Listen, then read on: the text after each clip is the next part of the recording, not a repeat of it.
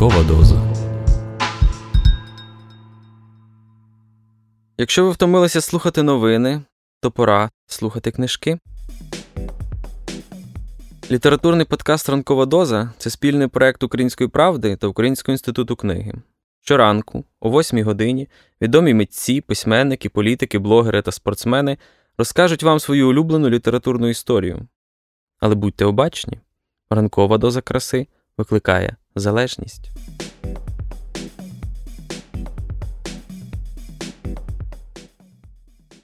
Я вже кілька років прочитав е, подорож у, радянську Болгарію Йогансена, і відтоді хочеться поїхати в ті краї, які він описував. От прямо уявляю, як він їхав на цій розбитій машині по полях, десь в листопаді, неподалік від Мелітополя, і причому в ще більш таких диких краях. І дуже хочеться туди поїхати. Я собі ось на книжці навіть позаписував назви сіл і СМТ, де це відбувалося, і сподіваюся, таки зможу туди добратися.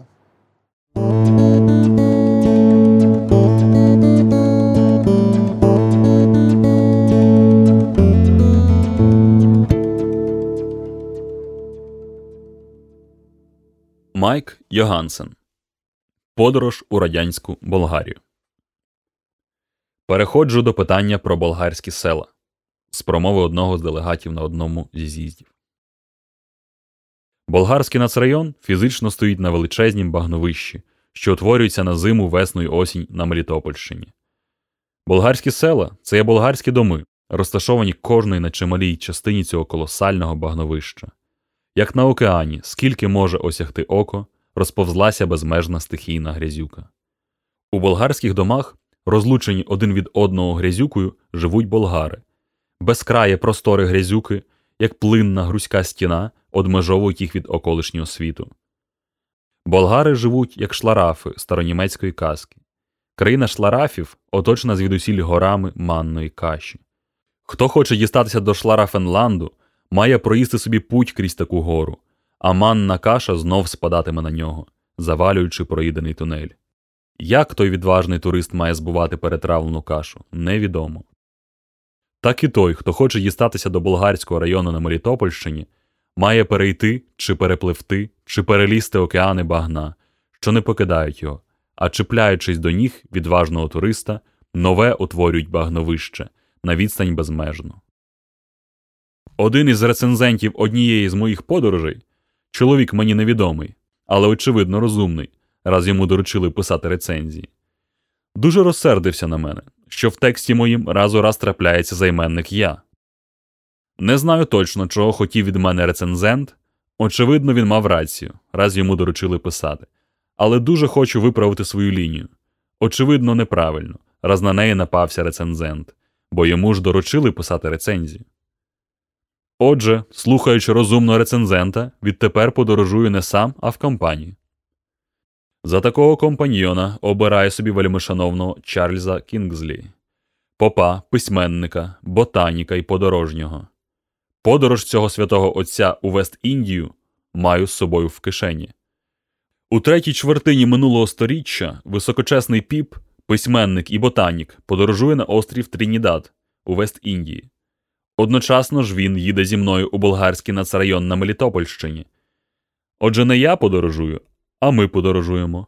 Я і чесний отець Чарльз Кінгслі, шотландець, і їдемо ми водночас в англійську Вест-Індію і в радянську Болгарію. Слово належить вельмишановному отцеві Чарльзу Кінгзлі. Ринув край сонця, висипали зорі, і враз настала ніч. Та який після довгої заспокійливої ночі буде схід сонця, який повторить кольори сонцезаходу, але на цей раз вони будуть веселі, сліпучі, тріумфантні, як личить добі віри і надії. Може, хто сказав би, що така образність тепер затерта і заяложена так, що стає вже настирною.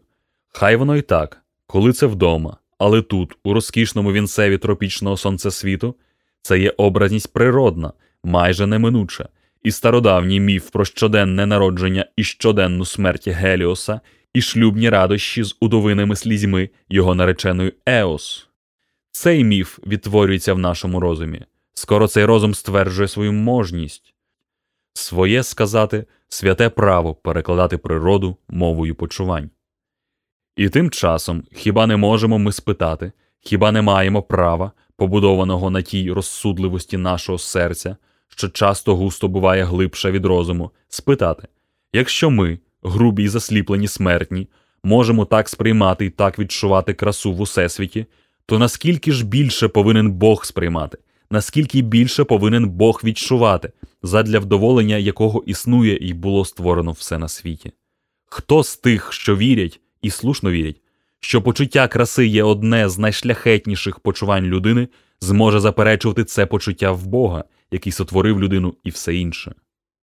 Вівторок, 15. Був справді тропічний день. Я чесно труждався, перекладаючи для вас, товариші, подорожні враження попа, ботаніка, письменника і покійника Чарльза Кінгзлі. Ви бачите, як шановний піп, змалювавши захід сонця і культурно попрохавши за це вибачення, образність затерта і заложена аж до настирності, потім умотивовує свої ландшафтні враження відповідною ідеологією. Бог, каже отець Чарльз Кінзлі, безперечно ж, має почуття краси в більшій мірі, ніж людина. Бідний, бідний Чарльз Кінзлі, піп, письменник і ботанік. Він не сміє просто вдихати вечірнє повітря в океані, а мусить шукати виправдання в тому, що Бог, очевидно, теж аматор природи. Ми ж не тільки милуємося з краєвидів так само просто і ясно, як їмо хліб і п'ємо молоко, а ще й переландшафтуємо всі краєвиди, як нам того треба. Шановний отче Чарльз Кінзлі, сідайте у вагона і поїдемо до Мелітополя. З Мелітополя ми поїдемо в болгарський нацрайон. Болгарський нацрайон це, отче Чарльзе, ембріон радянської Болгарії. Тут виростуть діячі, комсомольці, техніки, агрономи, вчителі, що керуватимуть Болгарією, коли вона стане радянською. Сідайте, отче Чарльзе, бо вже час. Мелітополіс, сказав отець Чарльз Кінзлі англійською мовою, з тим норсемберленським акцентом, що іменується Броуд Скотч. Є слово грецьке, і значить воно місто бджіл. Але зараз осінь і бджоли дрімають. Зараз зима і бджоли сплять. Тепер же швидко дайте закурити. Шановний отче, курити вам гріх, тим паче, що це вагон для некурців. А головне, в мене тютюну немає, бо я вже місяць як не палю. Спіть. Ніч у вагоні. Сон у перегонах, зітхання на станціях, дерево звідусіль, дерево згори, дерево знизу, деревіють, дубіють ноги й руки, ламаючись об дерево полиць. У задушливій труні сусіда мрець, хропе й сопе, розпилюючи дубову дошку. Уночі, мов тать, підкрався провідник і став висаджувати отця Чарльза Кінзлі на тій підставі, що, мовляв, безбілетним попам пресвітеріанської церкви нема чого роз'їжджати в радянських потягах. Святий отець Чарльз Кінзлі вже почав пакувати свою Біблію і книгу гімнів, але тут я уступився за свого компаньйона. Товаришу провідник, сказав я м'яко, я цілком співчуваю вам у ваших прагненнях і намірах.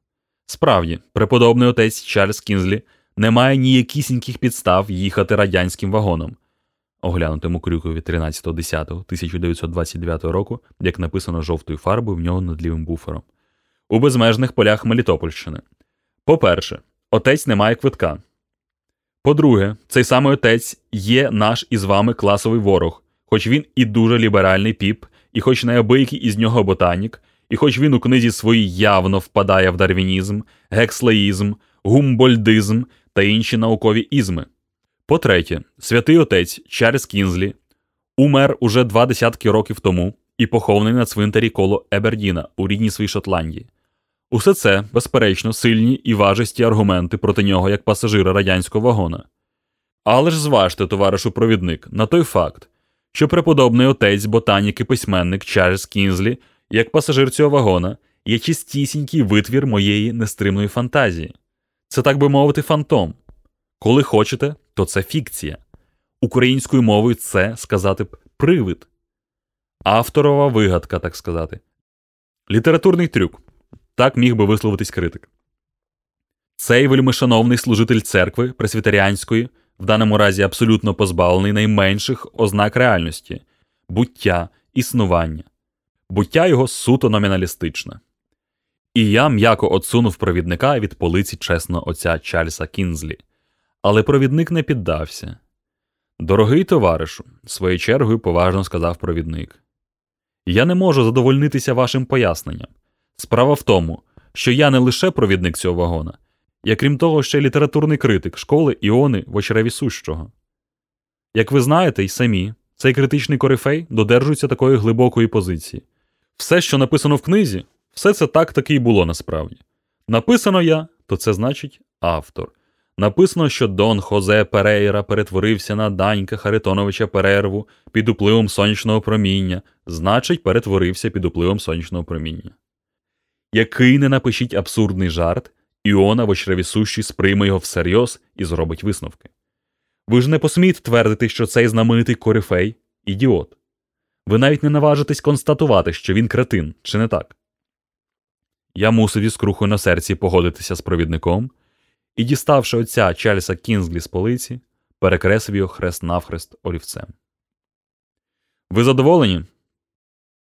Я задоволений, сказав провідник, і ми прокинулися. У вікні сірів ранок. Це була станція Мелітополь.